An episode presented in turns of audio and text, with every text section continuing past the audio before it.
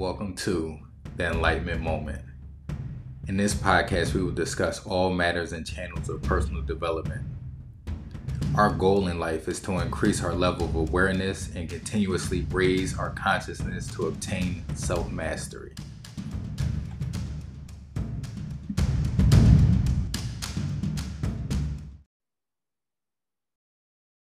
All right, welcome back, everybody, to this episode of the Enlightenment Moment podcast. I have a very special guest here today, and I'm honored. I'm gonna let him introduce himself, and then we're just to jump right into the episode. All right, thank you for having me, Aaron. I appreciate it. Um, my name is Kourtney Goff, originally from Rochester, New York. Uh, author, um, youth mentor, husband, a father of two daughters.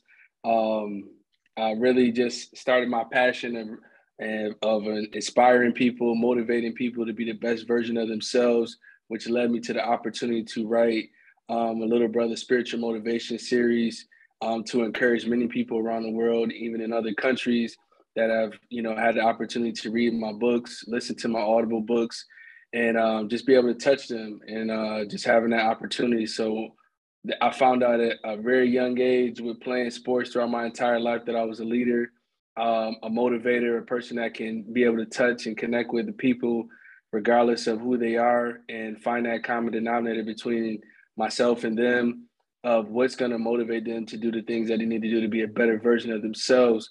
And as I continue to get older, um, I realized at that point I just had to tap into what my purpose is to be here on earth and connecting with God more and more throughout my entire life. Always had that foundation growing up.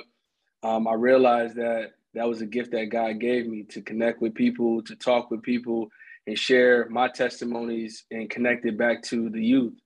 And the biggest thing that ties back to him is my background in playing Division One basketball, playing sports my entire life, and um, so I'm able to connect with a lot of kids and the youth to say, hey, you want to get to play Division One, or you want to play overseas and do these different things. I can be able to help you with that information, but then also help you to be a better person as well in the process. And that's what I really hang my hat on with my services that I provide through my company, A Little Brother Inspires. Um, and, and, then most importantly, just being a man of God. So um, I would say uh, in a small nutshell, that's myself. Um, but I also I want to add in the reason why the, the company and the book is called Little Brother. I have two older brothers um, raised by my mother and my father. And um, being the youngest of three, um, God just gave me that vision to say, little brother, I've always been the youngest in the crowds that I've been around because I have two older brothers. So I always had to latch on to them as one of those things growing up. My father said, take your little brother with you. So that just always kind of stuck as a as something that followed me. And then as I got to the point of thinking of what the title would be for my books and series where I just motivate and, and provide that spiritual motivation for everybody, um, it was it was a no-brainer. God brought it to me and said, little brother, like it's simple so that's where the title and, and the business comes together from that point with Little Brother Inspires. But at a high level, that's myself, Kourtney Goff. That's awesome. That introduction was a lot better than anything I could have done. So that's why I love I love giving uh you know my the people that come on the show the opportunity to introduce themselves. Um, and I'm just honored again to have you on here. Uh, we actually met a little background for the viewers and the listeners. We actually met through somebody that goes to my church. Again, I'm down here in Florida, uh, in Tallahassee, and one of the guys in my church hit me up and was like, I met a young man. I believe he was up uh, in Georgia. No, it's uh, great. He was going to Georgia, but I met him in Greenville, South Carolina, randomly. I was okay. going in to take our daughters in. They were sick, going to the doctors, and he was coming out of the doctors. And we just literally connect. Like he walked past, said, Hey, how's it going? I said, Hey, we are waiting. And we just started having a conversation. It just grew from there. And it's like now we have that mutual friend. So that's it's just crazy how that happened. Really not crazy. It have everything happens for a reason. So yeah, that's how it kind of connected the dots. I, I definitely believe that everything happens for a reason. And uh again, he hit me up and was like, I, I met a young man that you need to talk to. I feel like that you guys really connect. And me and you talked uh, a couple months ago. Um, yes. And you know, things just didn't really line up for us. We we decided to sit down and have this conversation, but you know, you had family things going on. I had family things yeah, going on. Yeah. Uh, and we were just we were just taking care of business, but now we have the opportunity yes, sit down. Um, through that time, I actually had the opportunity and the pleasure to listen to your book two times. Um, I wanted to brush back you. up on it um, and listen to it again. And it, it, was inspiring and motivating for me. And one thing that I do want to ask, um, because it is a, a spiritual book, do you yes. feel like um, that the book is just for um, people in Christ, or do you feel like that it can motivate other people outside of Christ as well, and maybe even bring people to Christ? I would say the latter for sure, because um, I have a lot of friends, and similar to a lot of people, you have people around you that didn't grow up in the faith, don't they don't have a relationship with Christ. So for me, I titled that way because as Christians, we're always looking for different things that we, whether it's a TV show, movies, things that we can watch that's going to feed us the spiritual food that we need. Um, but also there are people out there who are trying to find their faith. They might be jumping from faith to faith and just like not figuring it out. So for me, I feel like it's for everybody. Um, so I've had people, some of my friends that have never had a really relationship with Christ, um, but then they read the book because of their relationship with me. But then now that is like a breadcrumb for them to say, okay, well now my mind is thinking, let me let me maybe let me start praying a little bit more because most times a lot of people have that foundation already of when they grew up of their parents their grandparents somebody told them about christ but then they venture away from it. But as you know and the word says like once it's once you teach it and you know it you could go astray but you're gonna come back. Because life the way life works the life will put you through so many different things and the most constant thing that's going to be in your life is god you know in your relationship with christ. So it's like you can do all these other things you want to, but God will break you down to make you come back. So, and long long story short, I would say honestly, it's for everybody. It's it's gonna be a, it's a book that has touched many people. Have you can see like on Amazon. I remember just seeing the reviews of people who said, "Hey, I'm not a believer in Christ, but I read this book and it motivated me."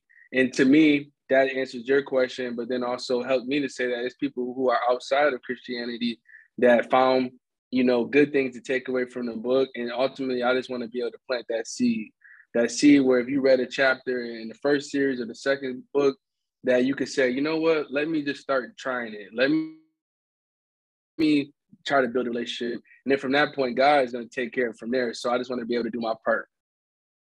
That's awesome. Like you said, planting that seed. Once you plant that seed and um, that's one of the biggest things for me, um, being like a motivational speaker, being a mentor, being um, somebody that that enjoys helping people. Uh, being able to plant that seed and and have have that seed grow.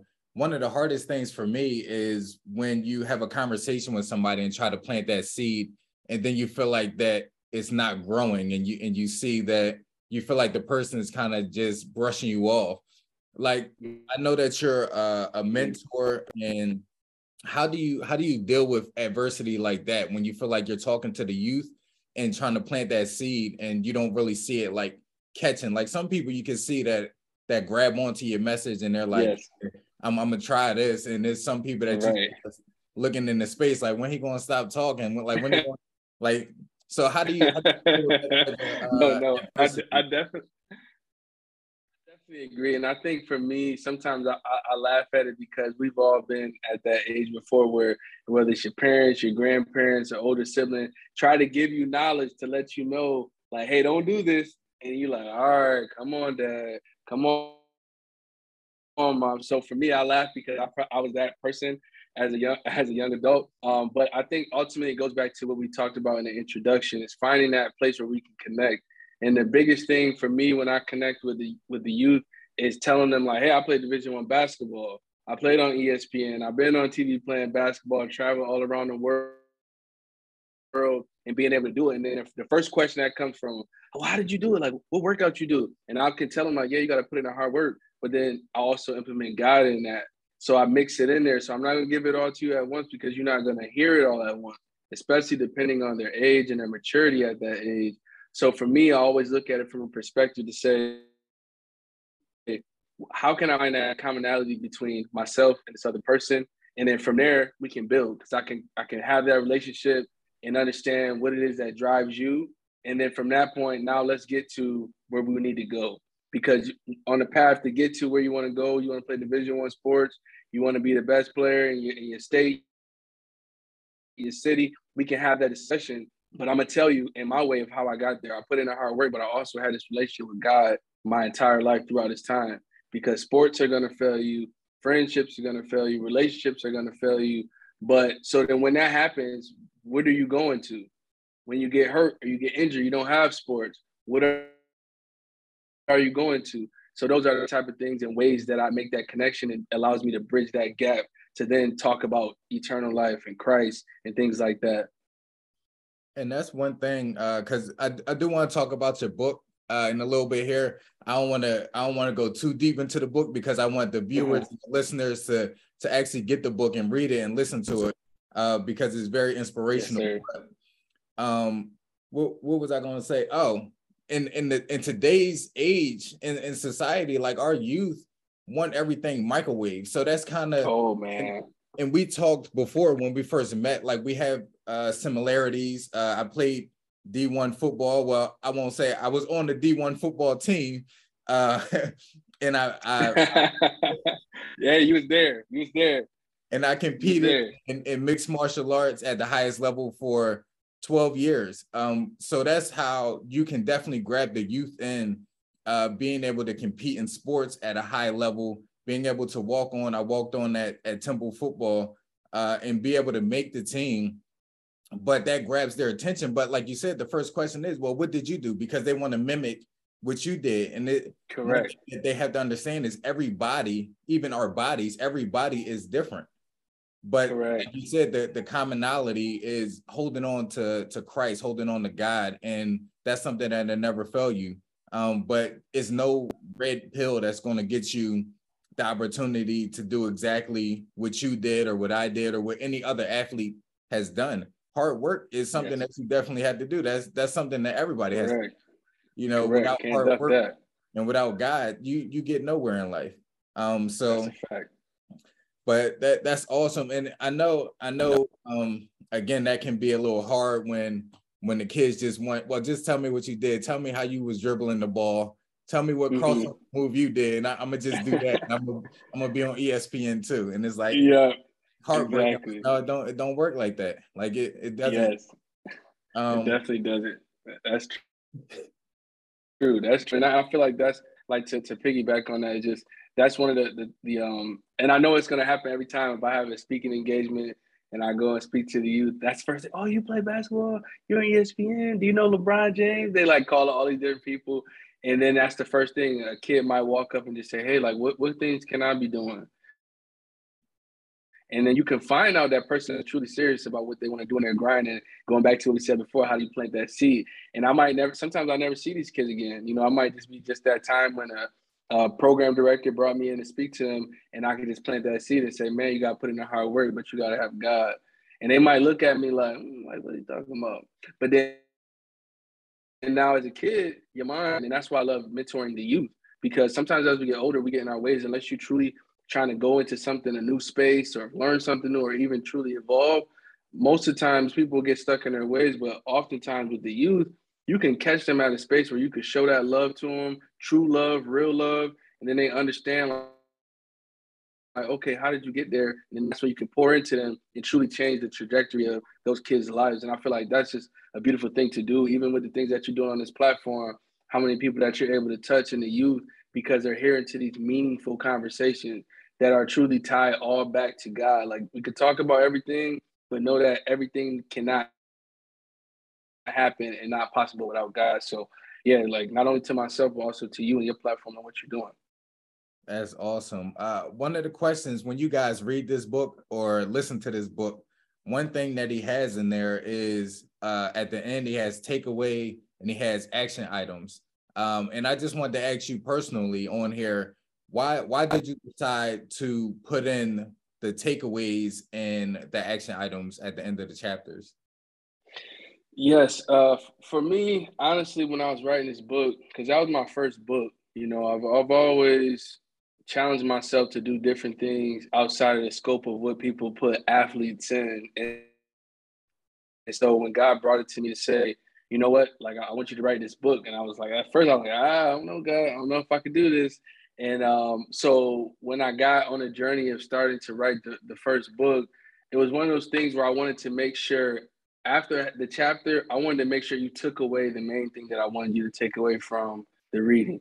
And there's many things that you could take away from it, but the general theme was in the takeaway.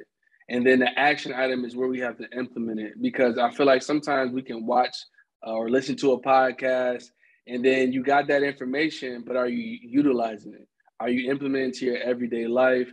Um, and that's where I wanted to make sure after you get done reading each chapter, you could say to yourself, like, you know what? Let me sit on this chapter for a day, maybe a week, and let me implement these steps from a to a point where it's like, okay, I did that. I experienced it fully. I read it. Um, I took away from what I needed, but then I implemented it.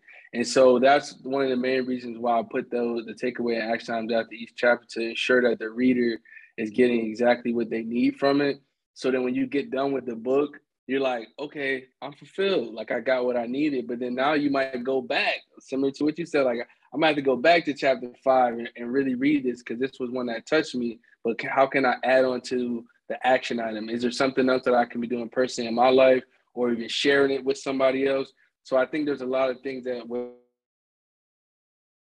to make sure that that was something that was like a stepping stone for all the readers. Yeah, I really like that. Um, at first, uh, because you know when when most people write books, it's like you you have in mind what you want them to take away from it, but they don't really write what it is that that the key points are that you could take away from Correct. it. Like you said, there's more than one thing that you could probably take away from that chapter, but your purpose for writing that chapter in the way that you wrote it, this is like the key point uh, that you want them to yes. take away from it. While yes, you can take multiple things away from it, but this is the key point, and this is how to implement this in your life, which is the action items. Um, so I thought that that was really cool, not to because you know being in school, uh, being in college, you could read something and be like, I got to test it, but it, it's this. Right. it, look, what I read. What, one ear and not the other. And I, I, feel like that was one point I also want to elaborate on is because I, I, wasn't a big reader, you know, whether it was middle school, high school, I, wasn't a big reader. I, wasn't a big reader until I really started to like be in grad school. And I was like, okay, I want to really read books that I could take something away from it. And I started really picking up different Christian men's books and father books to say, okay, how can I get this knowledge and then implement it? And so for me, that was the same thing when I'm thinking about writing this book. Like the thing that discouraged me early on when I was a kid, when somebody would give me a book, a mentor, anybody, and it's a book, it's 300 pages, you kind of defeated me because I'm like, wow, 300 pages, like in my, my mind as a kid. So I wanted to make sure the book was was short, sweet, to the point, but had a lot of value, a lot of meat in there. And for me, it's like as a, when I think about mentoring the youth, if I, I'm like, hey, go ahead and grab this book, let's go do chapter by chapter and have this discussion in our next session. So then now they can actually be able to read it, take it all the way in, but then be also be able to talk about, articulate exactly what they got from it, but then make it practical. How can you apply this to when you go into high school, to middle school, or you're in college as a freshman, or you're about to graduate high school or college? like it's practical, and that's why I wanted to make it easy for even if a you know I've had 11 year olds and 12 year olds read the book because it's allowed them to read it where it's not all these crazy extra stuff, but it's straight to the point where anybody can pick it up and take that information in. So yeah, to your point, I, I look, I was the same way, but now I'm at a point now where I, I read constantly. But yeah, that's that's definitely something I focused on when writing the book. Yeah, and it's good. Uh, even though it doesn't have like big words and things and, and like that in there, because Correct. you do kind of cater to the youth as mentoring them. Uh, Correct. It doesn't matter your age, it still lands for you, or at least it lands Correct. for you. Um, no matter if it has the big college words in there or if it's very simple and straight to the point. Um, when it has more that's when you start to get start second guessing like well is this what i'm supposed to take from this material or was right. it was the focus on the word? Should I, should I look up what this word really mean or should i right you know and that like, was those I, I just think about that those are the things that bother me when i would read a book like and you're putting a word here and and I got my master's degree. I got a bunch of certificates, working in senior leadership and corporate. I can use a lot of different words, but at the end of the day, is am I doing that for myself to to make myself feel high and mighty, or am I putting this in a place where this person that's reading this can pick it up and say, I know exactly what he's talking about, and now I can implement it. And that's what I had to like going through the process process of writing and I had to truly think to myself and say, if if my my nephew is 10, 11 years old, if he, he could pick this book up and be able to say, oh, wow, I understand what Uncle talking about and I could implement it. That was my main goal because if they can understand it, the adult's going to understand that as well. But most importantly, like we were talking about, the impressionable, uh, uh, it's easy to put that impression on the imprint on uh, the youth. And that was the main focus for sure. Simple and sweet, to the point. Yeah, so you you already answered one of my questions before I even had the opportunity to ask it. I felt like I felt like that I heard this in your book, but I wasn't sure. But you have two older brothers, so Correct. so the young you're the youngest of the the two. Um, so I wanted to ask you because in your book you talked about how your father uh, created structure and discipline for you guys. Yes. And for me, I have altogether five boys, and I have another boy on the way. So I'm going to have six boys. Congratulations. Thank you. I appreciate it. So it, I feel like it's easier to create structure and discipline when you're dealing with boys, but you have two little mm-hmm. girls. Um, but um, one, one thing that I want to say when a father is teaching structure and discipline, it teaches the males how to be men so on the, on the opposite side, when you're teaching your daughters structure and discipline, what do you think that does for them? Honestly, um, I take bits and pieces like from my my growing up with my parents, um, you know, just giving the advice that they have. But then also, I think the biggest thing is that's why it's important when the person that you marry, the person that that you marry and say, hey, I, this is my wife. I want to have kids with you. I want to grow a family and build our empire. Um, I was blessed to meet my wife. And that's a person that comes in for the things that I can't do, she can do because she's a woman. She was a, a young girl at one point. Um, but I also know that discipline is a thing that's pretty much all the way around, regardless of who you are. You have to be able to give discipline and be able to take it. Um, but I think the mannerism of how you do it is different. Um, and, and that's something that I'm learning with having two daughters. You know, my wife had to remind me to be softer um, because I'm so used to playing sports and don't do this, don't do that. And I got to be able to, hey, you know, be more calm and come over and whisper and say to her, just walk her through, hey, I, you don't do that because daddy don't want you to fall off the tub. You know, like I, that happened a couple days ago where she gets out of the tub, she wants to dance right on the ledge. And I'm like, no, don't do that. Daddy don't want you to fall. But she's thinking I'm playing. So it's like finding like a a a, a, a, a balance between the two of you know being hard but then also being soft. And that's one thing that i've learned with becoming a father and then having two girls is that i have to be softer. So i feel like to answer your question i feel like discipline is the same but it's the mannerism of how you do it.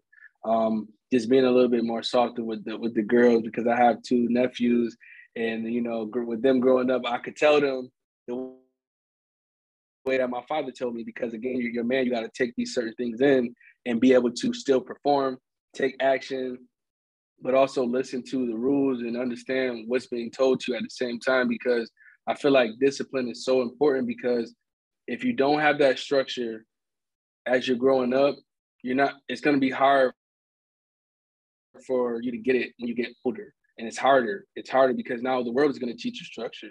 Jail you know that's that you don't want that type of structure. That's not a structure that's going to allow you to edify your mind and become a better person. Um, but truly getting it as at the youth, and you know, even again, that just ties back to my main focus because there's people out there who don't have the structure, whether it's in their home, single parent home, or even sometimes some of my clients they have two parents in their home, but they don't. They take better um, advice from someone outside of the home, someone that's like, my parents too old, they don't understand. So when they see me, they're like, oh, like cool, you got a little swag, okay. Like I'm I'm gonna listen to what he's saying. Like, oh, I like his shoes that he got on, or his hat, you know, different things like that. Where again, commonality, we're connected. Where now I can be able to build and have that relationship. But yeah, I, I would say just going back to the girls is just being more softer, all in all. Yeah, and I, I think that is is awesome. That I mean, a lot of people, like you said, coming from a two parent household, don't even necessarily learn structure. But because you have that structure and discipline, I think that's indirectly teaching your daughters what to look for in a man, in a leader. You know, yes. so uh, yes. when they grow up, they're going to want a leader to mimic Correct. what they learned, what they were growing up with. And it's like, you know, some people like, oh no, you got to find a man with money. You got to find a man that's doing this and doing that. But you need men need structure. Men hold structure yes. In the household as the leader. Correct. And Correct. discipline for now. Um, a lot of people look at discipline as spanking and, and things like that. And yeah, but it is that's not that's not always it's deeper. Right. So I think exactly. No, you, man, you hit it. You hit it right on the head. Yeah, I, I think it's awesome that you you learned that you know at a young age and that you're able to transition that into the way you raise your daughters because that's just going to help them find uh, a yes. Christian man that is a leader yeah. that holds structure and discipline in the household as well as in the community and at work and, and things of that nature. I, I agree. Um, I didn't even get to touch on that, but that's that's something that's very um, prevalent right now in our home in our house because that's something that I'm always thinking about. You know how I treat their mother, how they see us love one another, for them to understand how as a as a future wife how to love your husband, how your husband is supposed to love you, how he's supposed to leave the house, and the things, different actions that where by the time you get to the point when you want to, you know, have, date and have a boyfriend and looking for, or, you know, just in that spot, that space of, you know, uh, hey, I want to be a wife and I'm looking for a husband. That's your focus. Is that now you're gonna be able to refer back to what happened in your past and your upbringing. Like, how was dad? How he treat mom? And the thing, opening my car door. Like, these are different things that these are habits. So they expect these things. So if that boy walks up, his pants down his butt, and he ain't open the door for you, that oh, you automatically gonna know like something not right. This not this not the guy because my dad don't do that. You know, so I agree with you one thousand percent. And that's actually um, I had this week off, you know, uh, week off from work, and during this time I've been working on my book, uh, my third book that I'm working on for my daughter specifically, um, called Raising Queens and just really the same format of what I'm doing in the spiritual motivation books, but this one is catered specifically to raising daughters, being a girl dad.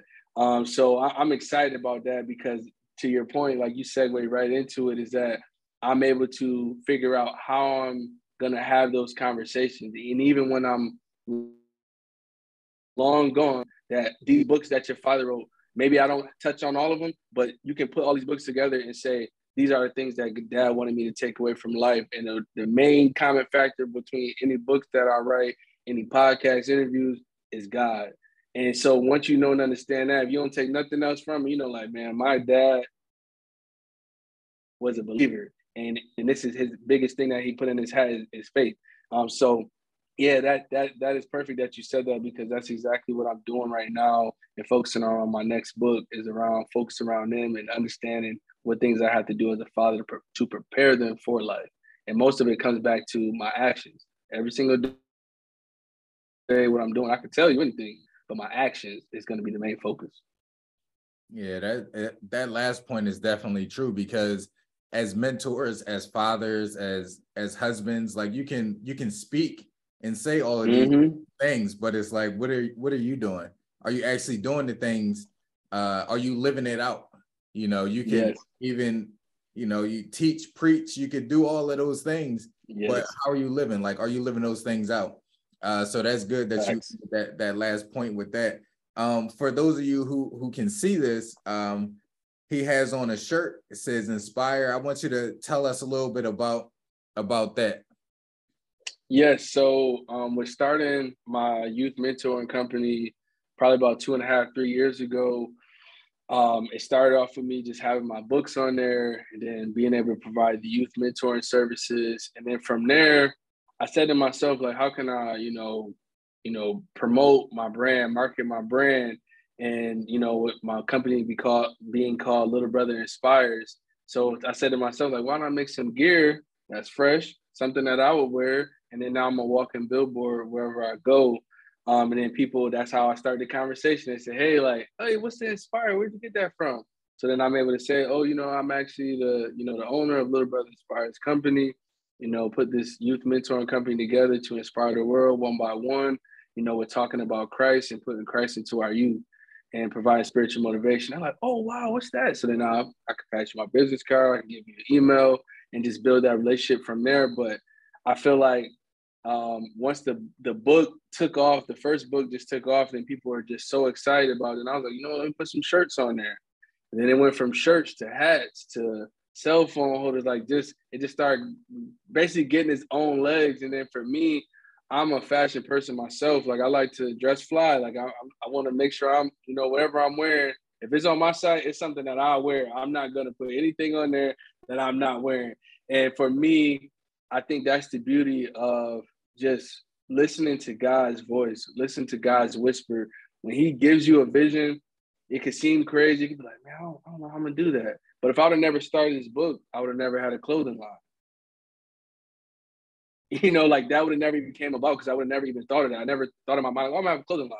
But here today, for the past two and a half years, I've had a clothing line, and I can look randomly on Facebook or Instagram, and somebody just at an event in the summertime and they have my gear on, you know, or just being out and being back in, you know, we had a family, um, kind of like a reunion, honestly, because the COVID was so much going on. We met down in Florida and my whole family pull up and they all got on the gear, head to toe. So it's just like those type of things for me that, you know, inspire my inspire me to just continue to keep going. But then also I want to inspire others to say, wow, he wrote a book. He got his own clothing line. He has a mentoring business. And to say to themselves, like, okay, wow, that inspired me. What, what, what can I be doing?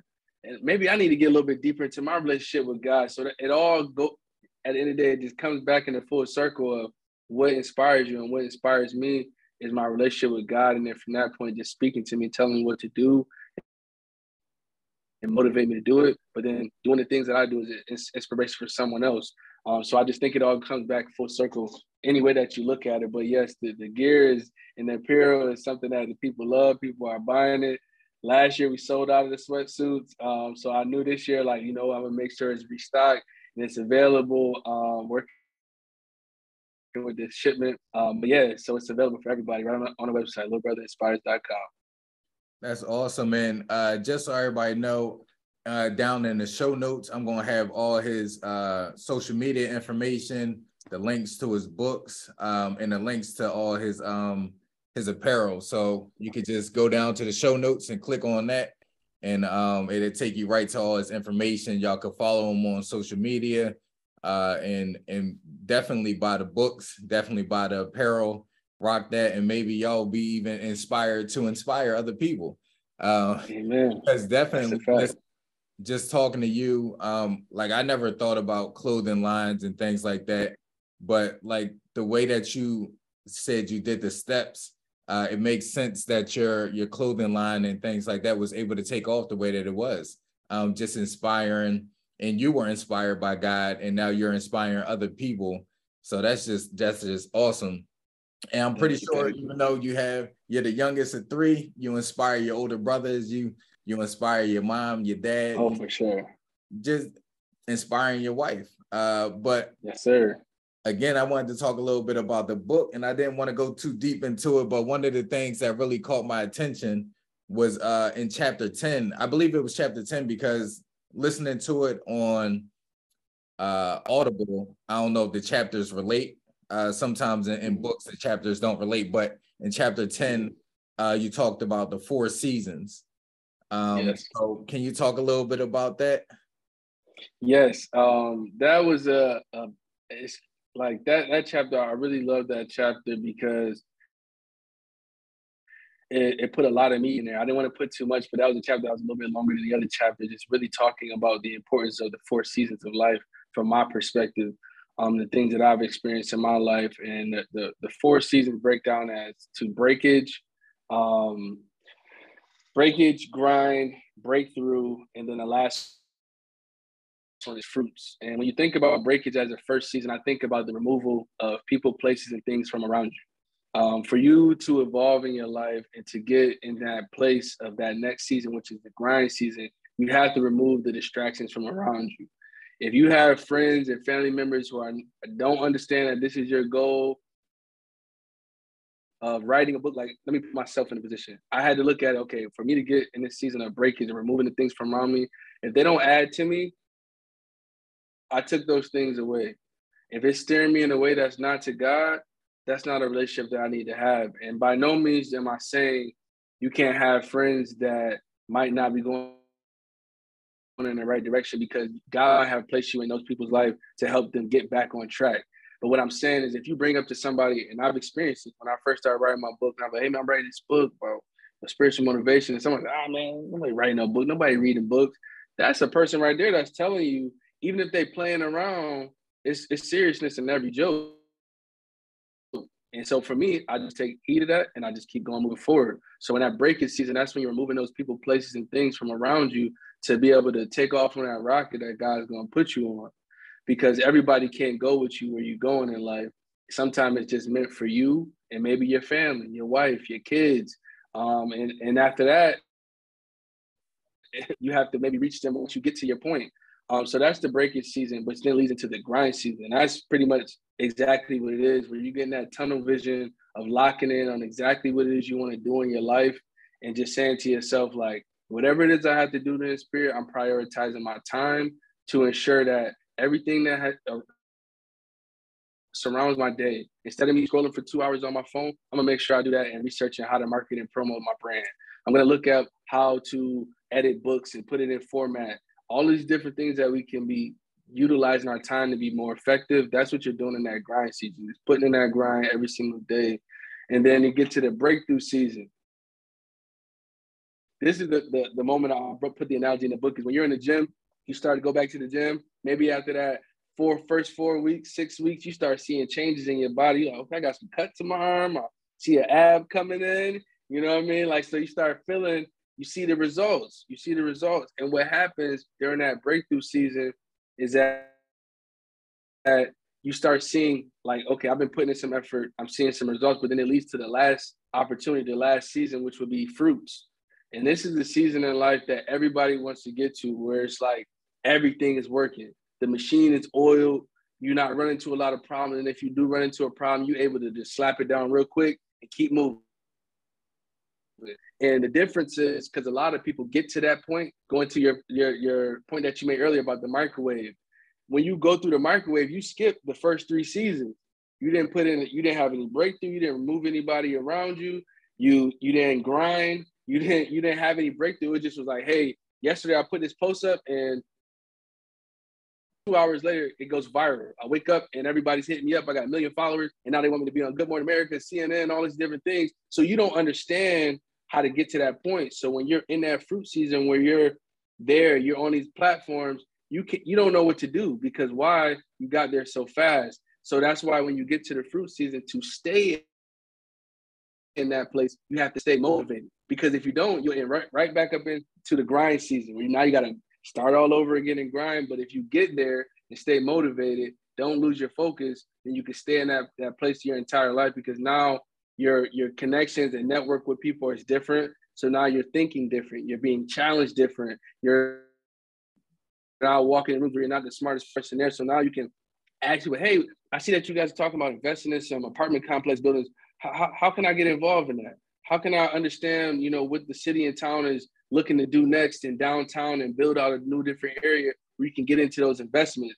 These are the things that happen because when you're going after your goals in life and the different seasons that you have in life, once you reach your goal, God is done, He's moved you up to a, a new level in life.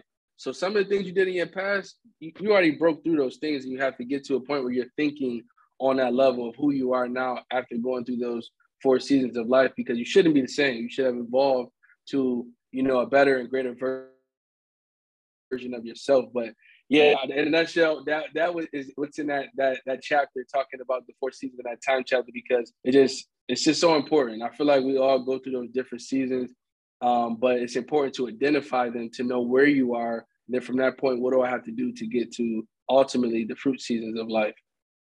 Yeah, and that's awesome. Like the uh going back, like the hardest thing is that that breakthrough. No, uh is the the breakage.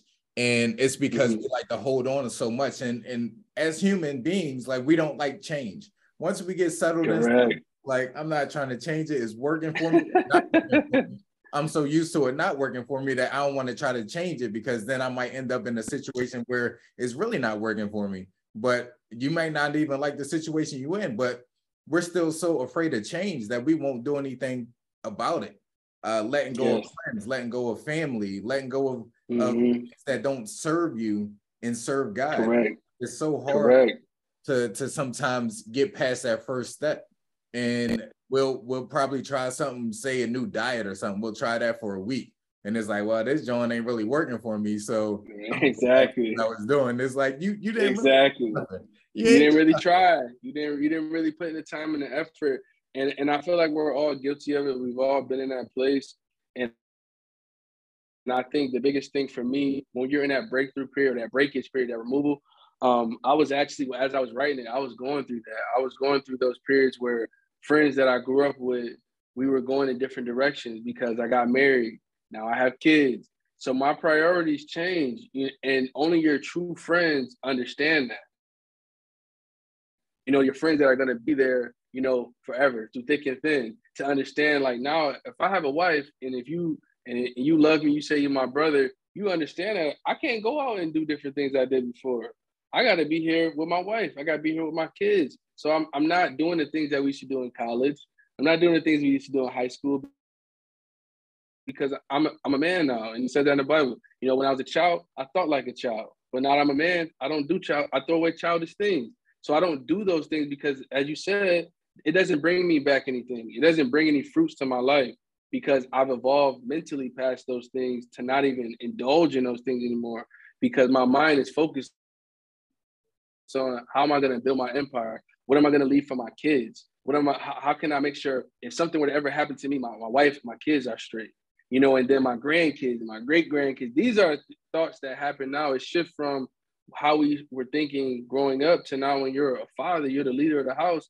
It's on your shoulders, and it's it's for you to lead and guide your family where you're gonna go. So it's very important to remove those things, and even not only people but places. Some people are tied and bonded to places where they go, where you used to hang out, where you know if you go to this bar, you go to this club, that is going to bring you to a place where you're not growing, then that's something that you have to pull yourself away from and find something else to do with your time that's going to bring value back to yourself, your family, and others, because that's what it's about in the, the day. Your life, our life is so precious and it, it can be taken just like that. But we have the choice to make those decisions in the moment to say, Am I going to do this? Is this going to be beneficial? And you know, as being a father, like you think about those things. You know, like I want to make sure I'm okay. Am I going to go swim in the ocean with 12 sharks? No, I'm probably not going to do that because I want to be alive. I want to make sure I see my family and my kids. So it's like you, you might have would have did, not saying you would have did that, but I'm just saying like some people might go bungee jumping or anything like that. But now when you have kids, you think about, okay, what if this don't go the way it's planned? You know, because I got to make sure I be here for, you know, my family. So yeah, I think that's very important. But as you get older, it's easier for that breakage season. Yeah, and one of the things that you you touched on as well, like uh, at the end when you get to the fruits, it's kind of like the motivation. You got to stay motivated, and I know you know, and I know going through sports, going through life in general, uh, this is where people fall short because they rely so much on motivation and us being motivational speakers. Uh, it's yes. kind of hard to say that motivation is fleeting, just like emotions. Motivation yes. Yes. comes and goes. Like you could be motivated the night before to wake up at 4 a.m. to go to the gym and work. Yes. But when that alarm go off at 4 a.m., you're exactly. not motivated as you was. exactly. So exactly. I, I always say or I started saying like dedication over motivation because you have to be dedicated mm. to a mm. thing. You got to have that discipline. Mm. And so no matter if I want to get up and work out or not, no matter if I want to, no like matter that. if you wanted to sit down and finish writing that book, you're dedicated to writing that book. You're not, you may not be motivated, you know, because motivation Correct. comes and goes. You might start writing when you got to chapter 10 you start getting the flow. You was probably motivated that's, chapter 10. That's a fact. Then you hit chapter 11 and you like, man, I don't know. Like, I might as well end the book at chapter 10. Like, I, I hit a home run right here. Right. no, no, that is true. but um, no, dedication. That's very true. That's very true. Yeah, dedication over motivation because again, like I said, motivation is fleeting, just like our emotions. Uh, when people are too emotional, they can't think straight. They they lead with emotion and they they don't do the right actions. But when you're dedicated to a thing, no matter if you're motivated or not, you you see it through to the end. So uh, motivation is awesome. good. Motivation is a good thing. Um, and it yes. some I I started going to self motivation because you can't always look to the outside for somebody to motivate. You. Exactly. I, oh, go ahead. Go ahead. Exactly. And I, I think I think another thing to oh I'm sorry, it went froze, so I, I thought you stopped. Go ahead, what you saying? No, go ahead. No, I was gonna say to your point about self motivation. I feel like um, athletes we have that because to know you got to wake up to go to six a.m. practices, you got to run miles during the summer time when everybody else is partying, doing different things that they want to do. You gotta still do your homework. Um, all these different things, you have to be motivated, and it has to come with from within. And I think that's the the big difference from people who grow up with that sports background is that you're internally motivated.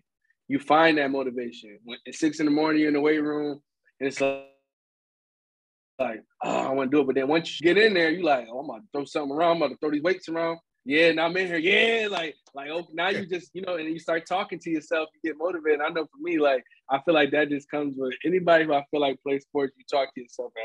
Many times in your life, you get in it, like, all right, man, I don't want to run this mile, but all right, we got, we got to do it. We got to do it. Let's get it. Let's get this money. And from that point, that's where you said that self motivation comes into play because, as you said, it's fleeting. It does go, but dedication and with motivation, I think that that's beautiful because if you stay dedicated to it, that means that you have consistency. After a while, the consist- consistency is going to show where that breakthrough is going to happen. Now you, you're to see every all of the stuff that you put into it. It's to come to life. You're to start seeing those fruits. So that's awesome. I like that dedication over motivation. Yeah, I, I don't know. I might have said it once or twice on this podcast. I might have told a few people, but honestly, like every time I got in the cage or the ring, like the first thought to myself was like, why am I in here? Like, why? I don't even want to be in here. Like, I motivated in the back, listening to music, warming up, hitting pads. But the moment you walk out to your music and your hype music, you good. You walk uh-huh. in there, you shut the cage. You're like, why? Why am I even in here? Like, why not I put myself in this situation? Why sign up for this? and, and, then you know, once the bell ring and the first punch or kick is thrown, then you're like, all right, you relax and like you mm-hmm. get get motivated. You talk positive yeah. to yourself because if you again, if you talk negative to yourself, your body's gonna respond to that. Exactly. So follow you. Yep. That, yep. That, that's uh, self motivation. But I, I did ask myself, like every time I went out there, like, why am I doing this? Like, what? I could, be, I could be doing a whole lot more thing. I could be sitting in the crowd just watching the fights. Like, why am I in the cage? But yeah. Uh, one, of, one of the quotes that I really like from your book, uh, I don't even know if it is a quote, but I made it a quote but yeah. it was uh, wear your blessings confidently. Mm. That was that was something that I really liked. Mm. That was mm. something that stuck with me when when I listened to the book.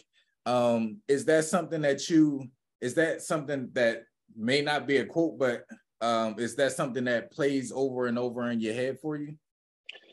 Yes, I, I think that that's important because for me, um, as I was writing this book, and a lot of stuff is all, all of it is tied to my testimony, things I went through in my life. For me, I'm always find I have to find my balance because I'm I'm a very humble person. Um, I'm not a person that's gonna say, "Hey, I did this, I did that," and blah blah blah. Like I'm not that person. So for me, sometimes I I have that. Uh, what's the word I'm looking for? uh, I can't think of the word I'm thinking for, but it's almost like when you're guilty about the people around you not maybe in the same space that you are, so you don't want to gloat or se- seem like you're gloating, saying the positive things that are happening in your life because they are not specifically feeling it. But then I realize as I, you know, get into that space where I'm talking to God about my feelings of God, I don't want to feel this way. You know my heart. You know that I'm not a bragging person. I'm a humble guy. Um, but I also want to make sure I'm not selling you short by not, you know, sharing my testimonies and things that you did, have done in my life. And that's where it came with just saying, you know, wearing your blessings because at the end of the day, you have to wear them confidently because somebody's gonna ask you, like, whether it's you know, and I even talked about that in the book. Whether you buy a, you get a brand new house, you get a brand new car, or um, you know, maybe even you had a baby. That's a, those are blessings. So when somebody say, "Oh man, your baby's so beautiful," man, man, that's that's a blessing from God. God, glory to God. You know, so you're able to always tie it back, even in those little phrases like that, where a person might hear it, might go through one thing and out the other, but then they still think, like, oh, acknowledging God. Yep, because it's not about you, it's about me and God and my relationship with Him because He see everything that I'm going through, all the conversations that I have. So every point in time, I had to be able to acknowledge and say the reason why these blessings came in my life, and I say them confidently, is because of God. And so that removes the place of anybody saying, "Oh, he bragging, he being braggadocious." No, I'm telling you off the bat, like this is from God, and I'm thankful that He gave it to me. And sometimes people, you don't have to go overboard and say, "Oh, God did this," and start preaching. No, you know, God provided this for me. I want you to know and understand that, um, because I want you to take that away. I don't want you to say, "Oh, he was a great athlete and all this stuff." Yeah, I could tell you those things, but at the end of the day, it wouldn't be possible without God. So that's what I mean when I say, you know, you know, wear it confidently, you know, wear it on your sleeve and knowing that you went through these different things, but then you're able to speak to those testimonies. And, and again, going back to inspiring other people because you're telling your, your, your testimony, things that you've been through and why it's possible for you to speak about those blessings in your life, that again will inspire somebody else. Yeah, and you you touched on um your story.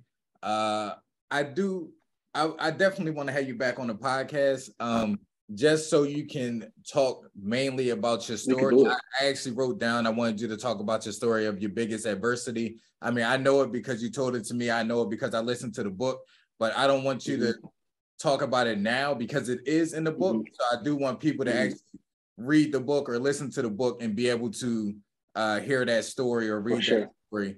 Um, but I do definitely want to have you back on the podcast so we can talk specifically about overcoming adversity. Um, oh yeah, I would love that. I would love that. I would yeah, love but, that. You know, I don't want you to give that that big nugget now and yeah, then, you know, take away from the book when they start to read or listen to it. Like, oh, I heard this. Let me skip this chapter. Like, no, you gotta, you gotta skip listen. fast, right? Yep, yep. yeah, but um, so yeah, I definitely want to have you back on the podcast. Um, the adversity that you overcame was it, it was uh character building um, and the way that you were able to capitalize and and praise God over everything that you went through. You know, some people even I don't want to say the littlest things because every everybody goes through situations and people for sure uh people take on situations differently. So I don't want to minimize sure. anybody else's situation by saying uh, sure. uh, the situation wasn't as big as yours, but the things that yes, you sir. went through uh, were definitely stuff that would stop people in their tracks. And, you know, uh, unfortunately, some people end up, and I know it's going over the top, but homeless, you know, because mm. they, like oh, had their dreams snatched from them. And it's like now everything yes. is the end of the world. And, you know, yep. why yep. anything now? Like, why am I? Yes. You know, if I if I believe in God, like why would God allow this to happen to me? And it's it's character building. Uh, yep. You said, and yes, I, I, say all the time, everything happens for a reason. You just have to find out what that reason is. When you're Correct. so close to the problem, when you're inside the maze, when you're inside the forest, you don't see the bigger picture. Um, when you're so close to your problems, you don't know exactly what's going on. And I, I talked about this. Um, I made a fight analogy. When you're in the fight, if we're close to close and we're throwing blows, you don't know what's actually mm-hmm. coming next. You got to take a step back and realize and cut angles and see Correct. the picture of what's going on. Um, so when, when negative things or things that we perceive as negative uh, happen in our lives, we need Correct. to take a step back, take a deep breath, talk to God, and and try to figure out exactly what's going on. What is the purpose of this happening? Maybe we're not going mm-hmm. in the direction that that God is is trying to send us. We're we're trying to Correct. do in our own will. Uh, God gives yeah. everybody abilities and and gifts. And if you're using them not in the way that he intended them to, to be used, then yes. you know it may seem redirect like, you. yeah, you know, that's a fact. Like, that's a fact. Like, uh, you you going in the wrong direction, dead end. Like now, go go the other way. Like we we start.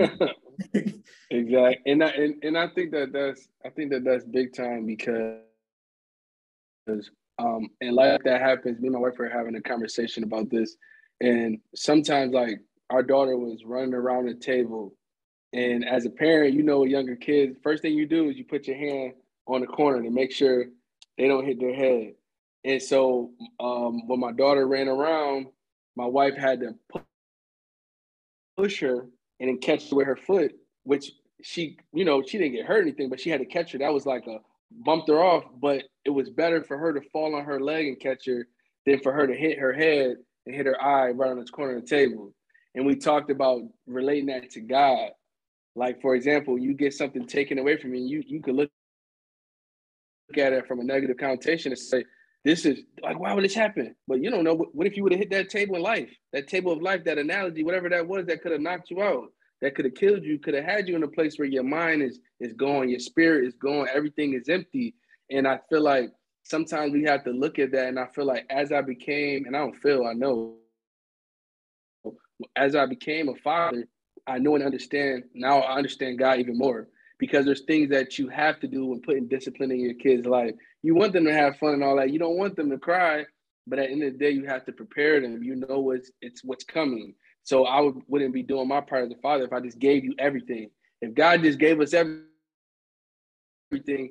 and told us what was going to happen, you think the world funny now? It would be really funny because people wouldn't do nothing. They would just be sitting around like, okay, oh, I ain't gonna do nothing. I know it's coming on December 25th. I know it's coming on January 3rd. I'm gonna sit here and chill. Oh yeah, it's coming. So it's like he wants to again, like you said, build the character, and that's where that character comes into play. And that's why when we talked about even just kind of wrapping up with the conversation in the beginning, we talked about you know tying it back for the youth to say, yeah, you want to get to these points and put in the hard work, but at the end of the day, when those things are not there, what are you depending on? because I see it with so many people. You look at Carmelo Anthony, he was in the league. He got pulled out of the league. He was saying I had mental issues because I couldn't play basketball anymore. This is a person that's played basketball his entire life. Like at some point, you know you gotta give it up at your body, father, father time. But at the end of the day, he was still going through it. So imagine that kid that think that he going to the NBA, NFL, professional boxer, and that's what you put all these hours in, over 10,000 hours in of time, and then that would get taken away from you. So it's like you got to have something that's consistent, that's going to always be there, and that's going to be God. So um, just to tie that to what you were saying, and, and, like even the things that we talked about in the prior part, you got to have that consistency, and it comes from God. Yeah, and the last thing I want to touch on before we, uh, you know, before we wrap things up is is one thing you you said in the book, and again, read the book, listen to the book I don't want to give too many nuggets, but this was something as well that I related to, but I I seen it in a different light. Uh, when you talked about, I think it was like the the the street lights, and you just expect people to to stop and um when you get in the car mm-hmm. you expect your brakes to work and we trust things like that to happen like we drive over a bridge and you trust that the people that built the bridge built it the right stay up so you you in the book you said trust in God the same way, and the only I I I felt that, but the only thing I would say is have faith in God the same way, uh, because we have mm. faith in in all of these, like you said, like the house that we're in.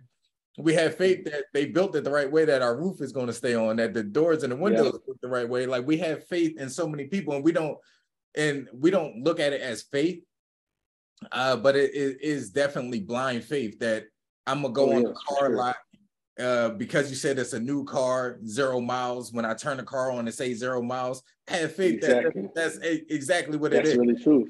I have faith when I pull off this lot that my windshield wipers and my brakes are going to work all the way into mm-hmm. the warranty. Like you have blind faith mm-hmm. in humanity yes. and so many things that that uh, are man made or given to us mm-hmm. by man, but we don't have faith in God. We don't have blind faith in God the same way. Like we didn't we didn't meet anybody that ever made any of the cars that we drove. Like when we get on bus, we never met. But, but we believe we believe it, we take it for fact, and we go on with our lives, and we don't even think about it. And um, yeah, that and that's why that came to me in my mind. Um, and I thank God for that because he, he's brought to us like you know, you know, trust God the way that you trust your brakes. trust you that this light, oh, and it's green. You never seen anybody at a green light just stop and look left, look right. Oh yeah, that's good. I'm gonna keep going. You know, like no one's doing that. So I feel like if we look at, we have faith in so many different things around us, and we trust so many things around us that it becomes a point of um, why don't we we so we know how to do it, but we just have to channel it towards God. And we do that, and for me, I feel like that was the best thing I learned from going through those adverse moments in college. Of just that's what I learned, faith. I got the big faith when it comes to anything that comes to me in my life or anybody around me, my family, my friends. Because I'm like, man, I've seen God move in my life, in my family life, my friends' life. That it's like I'm not questioning It's not negative, like you said. It's all gonna come back. It's gonna happen for a reason. We all love God, so we all know it's gonna work according to His will that He has on our life, and and that's the most important thing when you have that confidence. Yeah, and I, I definitely, again, I want to definitely have you back on the podcast. Um, For sure. We got we got to link up and, and, do a conference or something together. We got we got to put put it put something together. Um, but I want you to be able to For sure, brother. right now plug plug all your information. Again, I'm going to have it all in the description. But I just want to give you the opportunity to you know plug whatever you want to plug your IG, your any any platforms that you're on, and um yeah. So go ahead. All right, yeah, yeah. You can find me on Instagram at Kourtney Goff Official. Uh, my business page is Little Brother Inspires. And that's on Instagram, Facebook. You can find me right on there. All you gotta do is put Little Brother Inspires to pop up. Um, if you want to check out my website, which will have all the handles on there, just go to www.littlebrotherinspires.com. That'll have my booking information, uh, all my books on there, the apparel, my youth mentoring services available. All that information is right on the website. So anything that you're looking for to get in touch with me is on there. Um, on my Instagram, I do like daily just motivation, like quick clips, just inspiring people in the morning and in the afternoon. So you can check that out. Um, also have a YouTube channel where I talk about different things. I got a podcast I did probably about during the pandemic. I'm looking to start back up Aaron definitely energized and gave some inspiration to me. So me and my brother are looking to do a venture with that on YouTube to provide some visuals for the listeners, um, but also on YouTube as well. Spiritual uh, Little Brother Inspired, same thing. But um, I appreciate you having me on. This was a, a, great to have this discussion. I would love to come back on. Um, and like I said, hats off to you for what you're doing because you're touching a lot of people, having a lot of meaningful, meaningful conversations. So thank you again for having me on. I appreciate it. All right, thank you. I appreciate you as well. And I now I might just put the link to your your website because all the information is on there. Yeah, it's right. It's right there. You don't even got to do all the handles. It's right there because you can go around the website. Top, we got the Instagram, the YouTube. Everything is all on there, easy accessible for the people to find it and get all the information that they need. All right, so definitely everybody check out his books, um, check out his website, and check out his social media. I do want to say those clips that you put up uh, again because everybody wants microwave information because it's yep. so fast and to the point. That's good because a lot of people don't have the attention span that they Correct. need in yep. order to learn and process things. They just want something 60, 90 seconds, and after that, they clicking off. So those For little sure. video clips that you put up are definitely uh, where it's at right now, and it is definitely motivational. Um, so definitely check out Kourtney Goff. Um, and I'll let you guys know when I'm going to have him back on the podcast and we're going to talk about overcoming adversity for sure because his story as you're going to read and as you're going to hear uh, is going to be very impactful and it's going to inspire a lot of people. So again, thank, thank you. you guys for listening to this episode of the Enlightenment Moment podcast. We'll catch you guys next week.